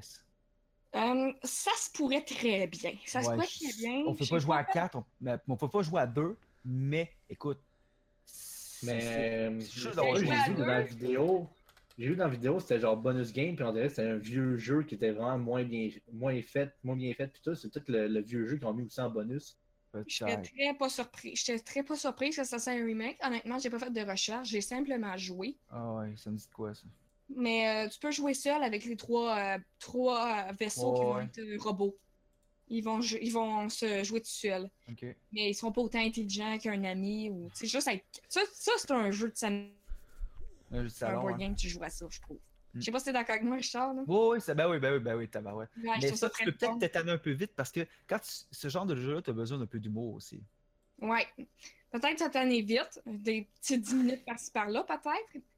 Euh, moi, j'ai un. Comme je disais, mon gars de 5 ans, lui, il peut passer des demi-heures là-dessus parce que je sais pas pourquoi, mais les enfants, des fois, sont spéciaux. Et lui, ça. ça il. Ah, Hey, Attends, est pas attends. trop cher par contre. hein. Erika, tes enfants, tu nous en as-tu caché un? non, non, j'ai dit mon gars, je pense. Ok, non, c'est qu'on a compris mes enfants. J'ai compris mes enfants. fait Ouais, on Des fois, je déparle. Ouais, ça, on se commençait à se poser. Je commençais à me poser des questions, là. Tu nous en avais caché un, là. Non, je n'ai pas caché un. Ça coûte assez cher de même. il commence l'école là, cet été. c'est Ah ouais, c'est le fun ça. Fait que c'est ça. Donc, on joue ça à Quad Fighter K. euh, c'est un petit jeu d'été, ça aussi, qui traîne en camping, qui se traîne en pique-nique, qui se traîne dehors. euh, donc, euh, c'est ça, je trouvais que la Switch était une belle console. C'est tellement pas compliqué comme jeu que je vais juste finir ma critique comme ça. C'est juste un avion, puis tu tires sur des, des petites boules, puis tu Hmm. vois le boss, puis hop, niveau 2. Puis oui, c'est peut-être un remaster. euh, il aurait fallu peut-être que je fasse mes recherches. Ah, c'est pas grave, c'est une question sûr- parce que ça ressemble vraiment beaucoup, c'est pour ça. tu sais. Et je suis sûre que le jeu n'est pas plus cher que 12-13 dollars. Good. Ça être tout pour toi, Erika? Oui. Monsieur Richard Rondeau, Illusion, A Tale of the Mind. Ouais. À première vue, j'étais tellement pas sûr de ce jeu-là parce que les petites vidéos que j'ai vues, c'était. Ça avait de l'air psychédélique un peu bords. Ok. Donc, j'installe le jeu, je pars ça, puis je me rends compte que tu commences le jeu. Avant de parler de l'histoire, je vais dire un peu. L'impression que j'ai, c'est que tu commences, tu joues une petite fille qui s'appelle Emma. Elle doit avoir euh, roughly 8 ans, 9 ans. Elle est enchaînée avec un gros canon dans le cou par deux, tu sais, le- les masques de masques de théâtre, t'as le sourire, puis t'as le. Ouais, le- ouais. Ah oui. Les, puis ça, les chaînes vont dans la bouche de chacun Ok, j'aime déjà ton jeu. ça met la table. Tu sais, Alice Pays des fort. merveilles, mais dark un peu, psychotique. Fait que ça, c'est- ça commence de même. L'histoire de ce jeu. By the way, j'adore. C'est fou. j'ai- Ce genre de jeu m'aurait jamais attiré, mais j'adore ce jeu-là. L'histoire, c'est que tu joues l'aventure de Emma. On ne sait pas trop encore, du moins de ce que je suis rendu dans la quête, pourquoi et comment tu as fait pour te rendre là, mais ça se trouve que tu es dans l'esprit de Euclide, dans les mémoires, dans, le cerveau de Euclide, un personnage qui avait une vie un peu difficile. Ça se passait en France parce qu'il parle He's talking with a French accent when he's speaking in English. C'est vraiment, c'est vraiment bien fait. Graphiquement, le son, le rendu audio, le rendu visuel, c'est un délice. C'est un chef-d'œuvre de jeu. Puis, il faut que je fasse une parenthèse sur le gameplay. Il ne se joue qu'avec la souris, avec le bouton de droite et le bouton de gauche. That's it. Tu pas besoin de rien d'autre. Ok. Donc, c'est vraiment, tu savoures l'histoire, tu apprécies l'univers dans lequel tu te trouves, tu résous des énigmes pour avancer. Donc, c'est ça. Tu joues dans, un peu dans l'esprit de ce personnage qui est Euclide, qui lui, dans le passé, est un homme extrêmement costaud, même difforme, voire c'est de très très petites jambes et un- à partir de la taille, c'est- c'est un monstre, c'est Hercule. Donc, lui, chest bras, pas de jambes, ass all the way. Dans le temps, il travaillait sur les fermes, il réussissait à, à aller de ferme en ferme, à se faire payer, à avoir logement, nou- logé, nourri, c'était ça sa vie, jusqu'à temps que la ferme, la dernière place qu'il travaillait brûle. Et à la recherche d'emploi, parce qu'il savait qu'il allait se faire foutre dehors, hein, parce qu'il ne peut plus payer le loyer, il a trouvé un emploi au cirque, en un freak show, et lui était l'homme fort. Et là, Euclide, de, fil en aiguille, rencontre la belle et merveilleuse chanteuse à la voix d'ange et se, s'acoquine avec cette coquine. Et là, on découvre, plus qu'on avance, plus qu'on découvre qu'est-ce qui s'est passé. Pourquoi que son esprit est rendu si ravagé avec des, mémoires, des souvenirs qu'il oublie, un passé un peu sombre qu'on réussit un peu à découvrir, à décortiquer avec les spies. C'est totalement, quand tu fais des énigmes, quand tu avances dans, le- dans les niveaux, il faut prendre le temps de regarder les graphiques, le décor, l'univers dans lequel tu évolues parce que ça a tellement plus de sens, ça a tellement un deuxième et un troisième sens quand tu arrêtes tu dis, OK, oui, mais là, si je me trouve dans, dans, dans son esprit, dans ses souvenirs, cette section-là, ravagée par, euh, on dirait qu'il y a un ouragan qui s'est situé, qui s'est passé là, avec quelques indices de, il peut y avoir une charrette virée à l'envers, des choses brûlées, tu te dis, ah, on doit être dans la section de la ferme qui a brûlé. Tu comprends? Ouais. Ça a tout un, tout un lien, mais c'est pas explicite. C'est pas dit. euh, Ah, ah, c'est pas une pancarte marquée Bienvenue dans la région de la ferme brûlée. Tu comprends? Fait que c'est un jeu qui te transporte complètement dans un univers incroyable. Mais il faut que tu restes attentif, il faut que tu restes ouvert d'esprit, justement, pour pouvoir apprécier tout ce qu'il y a à t'offrir. Donc, j'en parlerai pas plus de- du story. Il y a quelques retournements vraiment intéressants que, qui ça vaut la peine d'être joué parce que l'histoire, c'est ni plus ni moins qu'un tu regardes un film interactif. On peut dire ça comme ça. Parce que a- tu peux pas vraiment mourir. Oui, il y a des énigmes, mais il y en a une qui j'ai passé un peu plus de temps. Faut que tu fabriques un ciseau, en tout cas, c'est plus compliqué, mais la majeure partie des énigmes vont être en interaction avec ton environnement. Tu vas avoir des lignes tracées, tu vas avancer dans le stage, les, puis les prises de vue, les angles de caméra sont juste somptueuses. Et tu vas avoir des lignes tracées sur une roche. Là, tu avances sur le mur, il y a d'autres lignes. Puis là, tu as d'autres murs là-bas, tu as d'autres lignes, puis tu as une roche qui flotte qui a des lignes dessus. Mais là, tu te prends un recul, tu te mets en bas dans la position qu'il faut avec la caméra, puis ça va former un dessin, ce qui va ouvrir la porte. Ça, c'est génial. Tu as une interaction avec le décor qui est juste trop le fun. Ensuite, un autre énigme que j'ai vraiment. Et que ça, il faut que je la dise, c'est vraiment génial. Tu as une bouteille de vin qui est extrêmement grosse dans l'écran, est vraiment en premier plan, super grosse. Et tu as des espèces de trucs. euh, je sais pas comment ils ont voulu représenter ça, mais ça me fait penser. Ça fait penser un peu des neurones, des neurones, si on veut. Quand tu donnes un coup de pied dessus, il y a des choses qui se changent. C'est comme si tu altérais la mémoire. Donc, quand tu donnes des coups dessus, ça altère les choses, le- l'environnement dans lequel tu évolues. Puis la bouteille de vin, il y en a un qui va la faire déplacer quand tu fais dessus, puis que l'autre neurone va la faire tourner sur elle-même. Puis là, tu vois que plus loin, pour avancer dans, ton, le niveau, il faut qu'il y ait un pont qui est coupé vraiment. Tu peux pas sauter euh, par-dessus. il faut que tu trouves un moyen de créer un, pont. Puis là, je gossais, puis j'ai beau virer la bouteille comme je veux, j'ai beau appeler ce que je veux. Je suis pas capable d'envoyer là-bas parce que moi, dans la tête, il fallait que je marche sur la bouteille. Parce qu'elle est tellement grosse qu'elle peut faire le lien entre les deux. Mais sur l'étiquette, il y a un pont. Fait qu'il fallait que tournes de la bonne manière, placée à la bonne place. Puis ton personnage passait sur l'étiquette. C'était. Waouh! Je veux dire, juste, c'est drôle à dire comme ça, mais juste ça, c'est. Man, c'est vraiment. 100% mon genre de jeu. C'est tellement génial. Donc, faire une histoire courte, c'est 22$ sur Steam. Ouh. C'est pas cher pour le trip que ça Puis je donne. pense qu'il est 26 sur PS4. Ok, puis sur, sur- moi je l'ai sur PC, fait que c'est pour ça que. C'est tout un petit peu plus cher sur P- Ouais, console. ben, Mais l'ai ça, c'est un jeu épisodique, hein, si je me trompe pas? Non, je pense Non, pas. c'est au complet. Ah, ok. C'est bon. Mais dans le jeu, c'est des chapitres. C'est c'est vraiment comme si tu, tu lirais un livre. C'est. Ah, J'en parle, puis. C'est fort. J'aime ça. C'est vraiment cool. Fait que oui, un gros, un gros plus. Graphiquement, le son, tout- tu rentres dedans l'ambiance. C'est le pour le classer dans le type de jeu. euh, après une grosse journée de travail, tu es, un peu fatigué, tu as le cerveau qui est pas tout là, mais que tu veux tu veux te décrocher, tu veux changer d'air, tu veux changer l'esprit, ton état, tu veux changer ton état d'âme, c'est le jeu que tu vas jouer. Ouais. Ok. Ça va être tout pour toi? Ouais. Ok. J'étais sûr qu'il était épisodique parce que dans la pub, on voit épisode 1. Fait que C'est- tu parles du chapitre, épisode 1. Ouais, chapitre 1. Fait que c'est pour ça que je me demandais il était- s'il était épisodique. Mais je l'ai pas fini, fait que je peux pas dire si. euh, Tu le Ok. saurais. Ouais. Bon. Tu marqué acheter épisode 1, 2, 3. Puis non, il est vraiment tout d'un coup.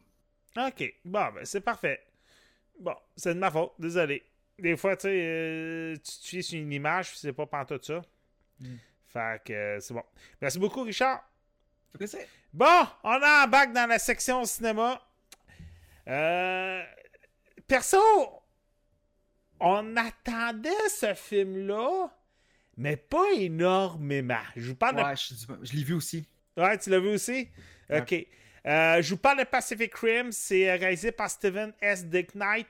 Euh, le, réalisateur se spécialise dans les TV shows Smallville, Angel, Spartacus, Buffy. Il a tout réalisé. Dès qu'on avait besoin de réaliser un épisode d'un TV show, d'un Guys TV show, il en a réalisé un. Il a tout réalisé, qu'est-ce qui, passe à télé. Le gars se spécialise vraiment là-dedans. Et c'est sa première méga production cinématographique.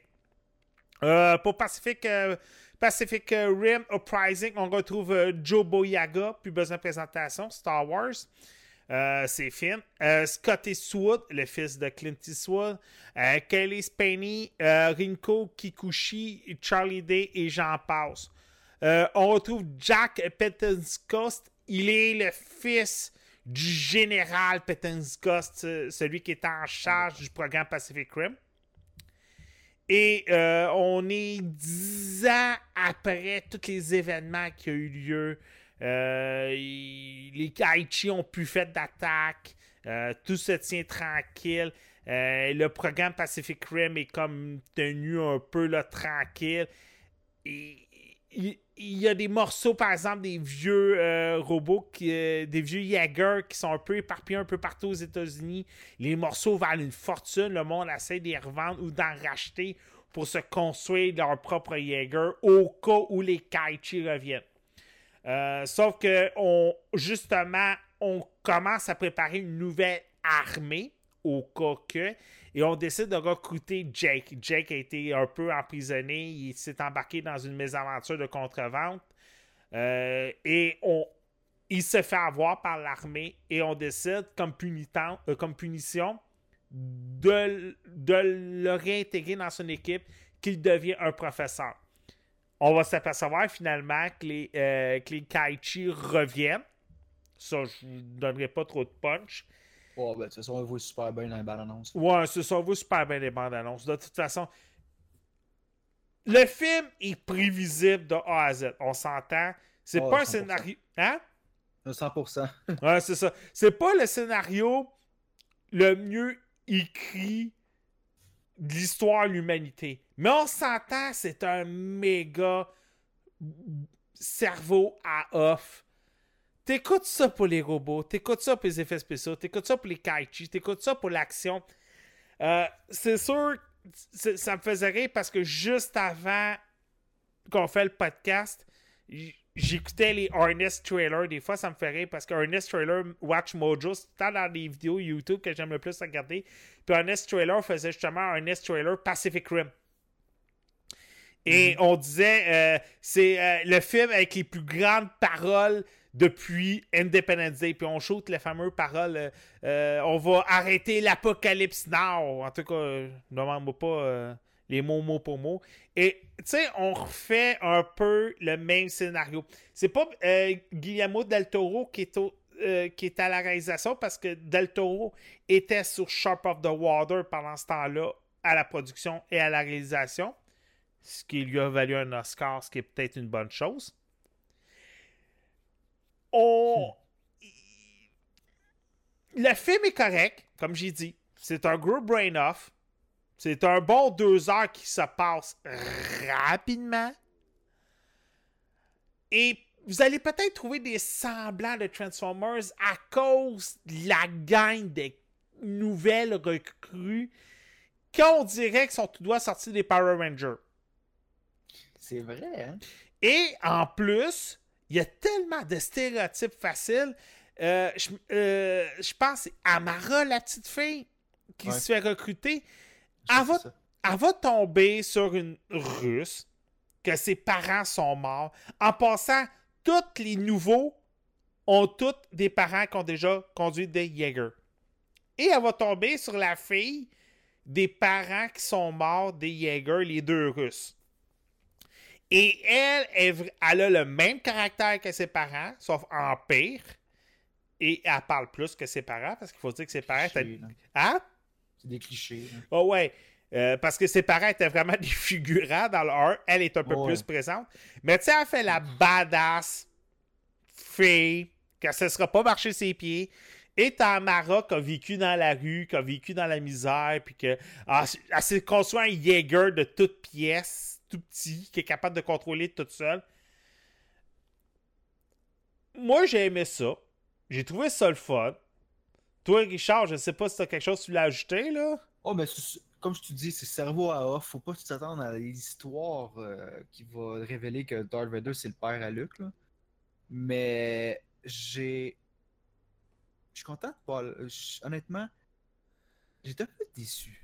Je m'attendais à un peu plus de viande. Je m'attendais vraiment pas à avoir de quoi à l'intérieur de Blockball, le film de l'année, mais je m'attendais à avoir, je sais pas, moi, un revirement ou deux, mais là, tout était tellement prévisible.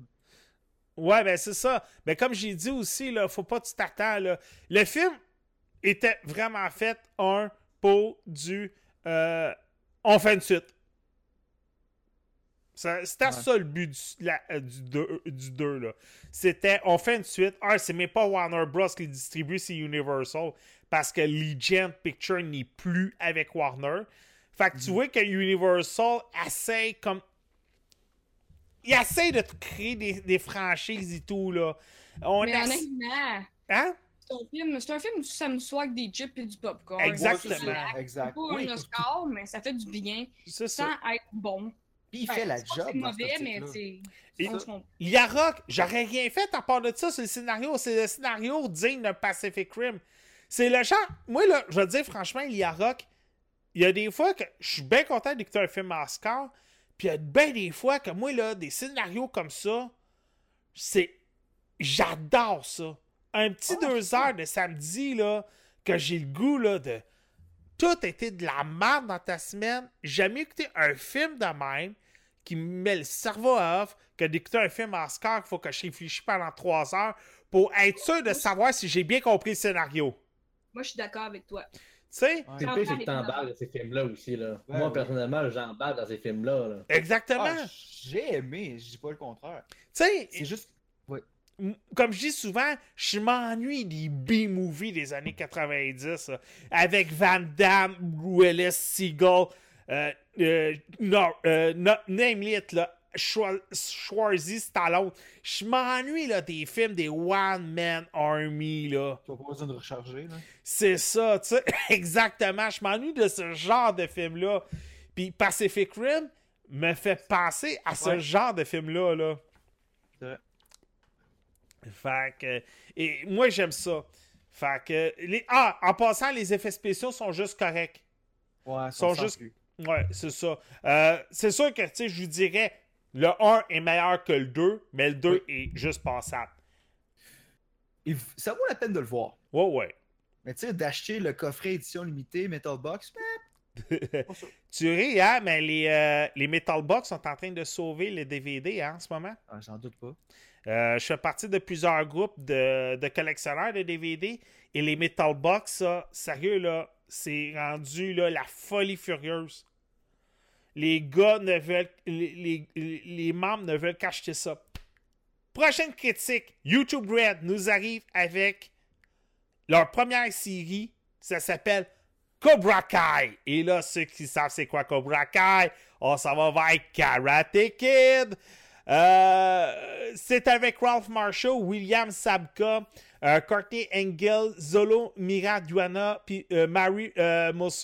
Les trois, derniers que je viens de vous nommer, c'est tous des, acteurs d'émissions jeunesse de Disney, puis ainsi de suite. Vous les avez déjà vus, là, si vous avez des ados, c'est sûr et certain. Euh, les deux premiers, mais là, Ralph Marshall, si vous savez pas c'est qui, c'est Monsieur Daniel LaRusso. Euh, on est 34. OK. Pour commencer, avant que je commence la critique, je vais tous vous mettre les cartes sur la table. Cobra Kai est produit par Will Smith. On est dans le même univers que Karate Kid. Ça, on met tout de suite les cartes sur la table là-dessus. Et on se base énormément sur une vidéo sur YouTube où on explique que le gentil serait finalement Johnny Lawrence et que le bully serait finalement Daniel LaRusso. On change les, on change les rôles de place. Je vous invite à aller voir la vidéo. La vidéo avait fait le tour du web. C'est un peu ce qui avait redonné un peu la folie à Karate Kid et qui a poussé là, à faire une suite et peut-être s'en aller de ce côté-là. On suit surtout Johnny Lawrence et euh, Kyler. Euh, non, euh, Johnny Lawrence et Mig- Miguel Diaz. Euh, Johnny Lawrence a perdu, bien entendu, le tournoi de El Valley. On s'entend, c'est devenu un alcoolique, il a un enfant illégitime, il n'a pas de job, il, fait des petits jobs par-ci par-là, ça marche pas bien. Contrairement à Danny, lui, M. Miyagi, il est mort, mais il est devenu le plus grand concessionnaire d'auto de luxe de All Valley. Euh, là, euh, Johnny, tout commence à tomber et il tombe sur un de ses locataires, un peu comme M. Miyagi. Euh, il s'en va au dépanneur. Là, Miguel se fait niaiser par, du monde de son école, décide de leur donner une petite raclée. Et Johnny n'a pas perdu de ses coups de karaté, on va le dire tout de suite. Et là, Miguel, pas tombe en amour, mais il est comme fasciné par le karaté. Et euh, Johnny décide d'en profiter, de faire une passe d'argent et de, décide de- d'y enseigner le karaté. Sauf que là, les démons du passé de Johnny reviennent. Daniel Russo est devenu le plus grand concessionnaire de All Valley. Ils vont se retomber un sur l'autre. Il va arriver des, des fracas comme ci par-là. Et, Tu sais, là, quand les étoiles s'enchaînent par hasard, 34 ans plus tard, par hasard, et là, tous les problèmes du passé vont revenir. Tu sais, on pourrait penser que cette série-là est une méga grosse joke, que ça serait pas crédible, mais étrangement, c'est crédible. Oui, c'est un méga fan service. Oui, on va avoir des jokes tape à l'œil que si vous avez vu les trois Karate Kid, il faut oublier celui avec Larry Swang et il faut oublier celui avec Jackie Chan. Si vous avez vu les trois Karate Kid, surtout le premier, vous allez reconnaître une tonne de clins d'œil, une tonne de caméos.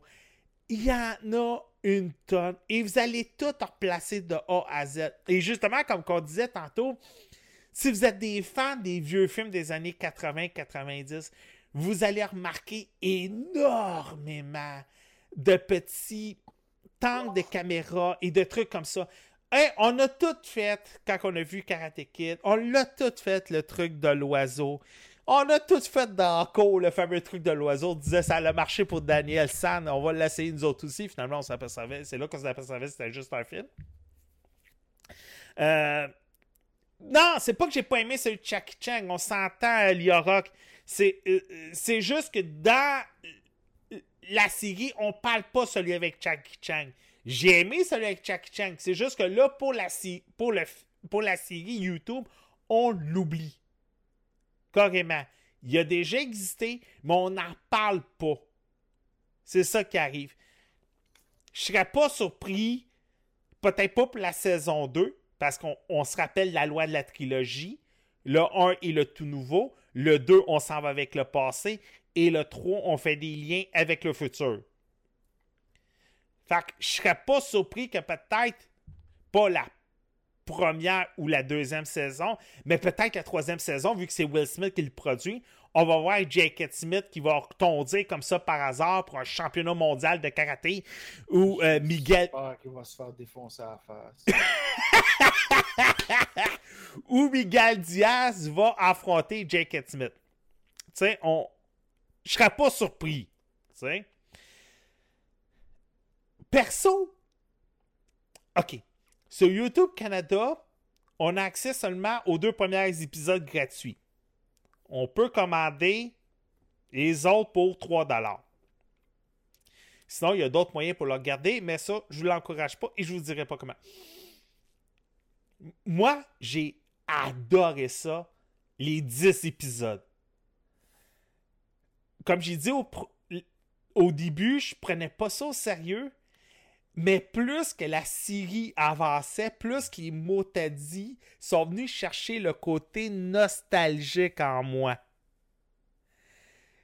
Toutes les petites affaires, le premier costume de Johnny, quand il commence à parler de Ali, Elizabeth euh, euh, encore là, peut-être qu'on pourrait voir Larry Swan dans la deuxième saison.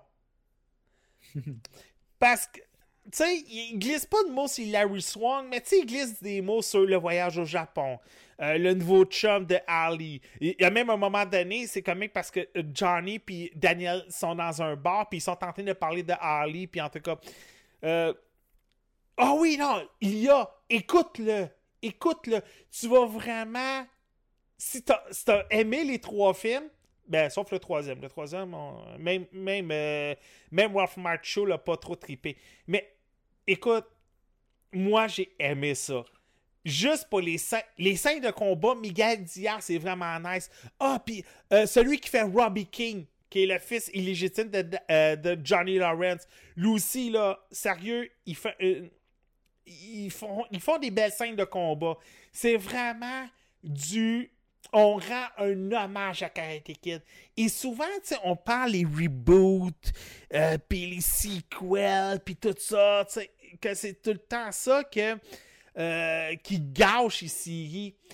Mais on dirait que on a trouvé une méthode avec les revivals, parce qu'on est très nostalgique. Et quand on nous ramène des acteurs du passé dans les fameux revivals, on oublie la série sur ABC qui a été cancellée après un épisode à cause d'un tweet que je nommerai pas. Mais depuis Gilmore Girls, qui a très bien marché en revival, on dirait qu'on a trouvé une bonne recette pour certains acteurs qui ont besoin de payer leur loyer de, de, revenir et la recette fonctionne. Si on trouve les bons réalisateurs, si on trouve le bon scénario, et si c'est bien travaillé, les revivals sont intéressants et, Cobra Kai est intéressant. Et en plus, ça s'écoute super bien. C'est des épisodes de 30 minutes. C'est pas des épisodes euh, de, de, de, une heure ou de deux heures interminables. Tu sais, des fois, Netflix, quand ils nous shoot une série, euh, il y a un épisode de 45, un épisode d'une heure et demie, un épisode d'une heure, un épisode de 30 minutes. Là, c'est 30 minutes, short and sweet, ça s'écoute super bien. Euh, il est juste en anglais. faut comprendre, c'est YouTube Red. Euh, c'est pas encore les budgets à la Netflix ou à l'Amazon. Fait que, tu sais, c'est leur première série. Il est juste en anglais. Mais c'est pas un anglais compliqué, là. C'est de l'anglais des années 80-90 de B-Movie. Fait que tu vas tout de suite comprendre, là. Puis c'est un... En plus, on est dans teen movie, là. Toutes les histoires d'amour, triangle amoureux et tout ça. Vous allez... Oui, tantôt, on parlait de Pacific Rim avec des clichés. Là encore, Cobra en a. Mais des clichés qui sont pas réconfortants, pas normal, mais... euh, tu sais, c'est des clichés qui sont bien faits. Écoutez-le. Si vous êtes des fans de Karate Kid, vous allez juste aimer ça. Puis c'est juste comique de voir Ralph Marshall qui rit carrément de lui-même pendant tous ces épisodes-là. Mais avant d'écouter la série, je vous invite à trouver euh, la, vidéo euh, de ici Johnny Lawrence serait le vrai héros du film. Je vous invite à regarder ça. Vous allez vite comprendre où on s'en va dans la série.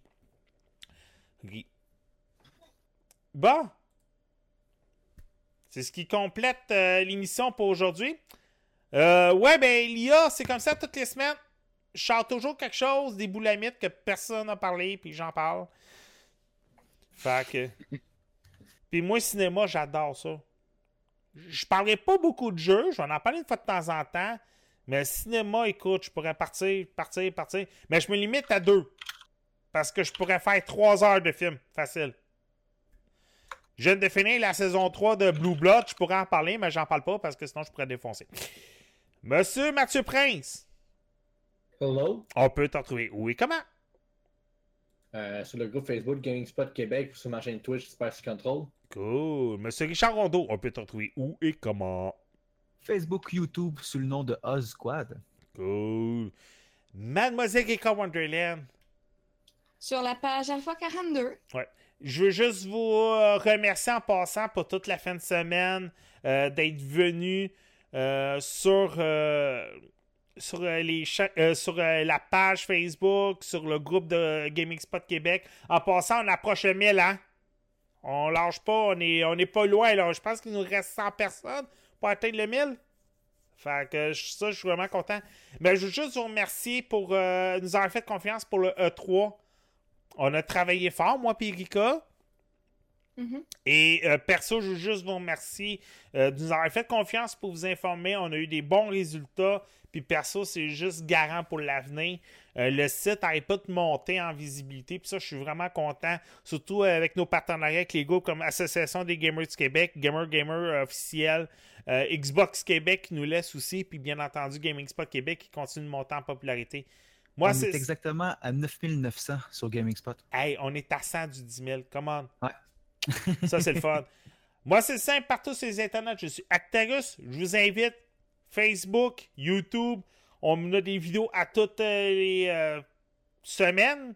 Euh, je suis en train d'en préparer d'autres, mais il faut comprendre, là, les bibliothèques sont vides. Fait que je suis dans le go déménagement. Euh, en passant, les mercredis 20h, Devac, son équipe, Starfleet Québec, si vous aimez Star Trek, la nouvelle science et les nouvelles technologies. Sur ce, on se laisse là-dessus. Ciao! Bye bye. Merci à vous autres! Salut! Ciao!